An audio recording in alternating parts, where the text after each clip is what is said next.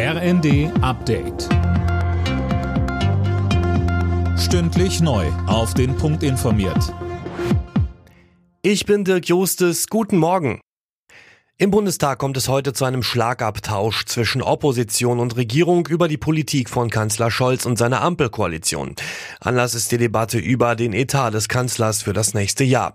Jana Klonikowski berichtet. Sowohl Kanzler Scholz als auch Unionsfraktionschef Merz werden zu Wort kommen. Und dabei dürfte es traditionell nicht nur um den geplanten Haushalt, sondern auch ganz allgemein um die Politik der Regierung gehen. Noch bis Freitag geht es dann im Bundestag weiter mit den Haushaltsdebatten. Die Ampel plant Ausgaben von fast 500 Milliarden Euro und eine Neuverschuldung von rund 45 Milliarden.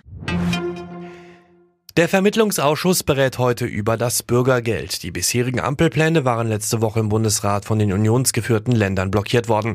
Gestern einigten sich Vertreter von Regierung und Union auf einen Kompromiss zu dem geplanten Hartz-IV-Nachfolger. In Großbritannien entscheidet der oberste Gerichtshof heute, ob es in Schottland ein Referendum über die Loslösung von London geben darf, auch wenn die britische Regierung dagegen ist. Sönke Röhling beim letzten Referendum hatten die Schotten 2014 doch noch dagegen gestimmt. Ja, aber dann kam der Brexit und damit gibt es jetzt eine neue Situation, argumentiert die schottische Regierungschefin Sturgeon. Beobachter schließen zwar nicht aus, dass das Gericht ein erneutes Referendum erlaubt, dann würde die Abstimmung in einem Jahr erfolgen. Dass es aber tatsächlich dazu kommt, ist doch eher unwahrscheinlich.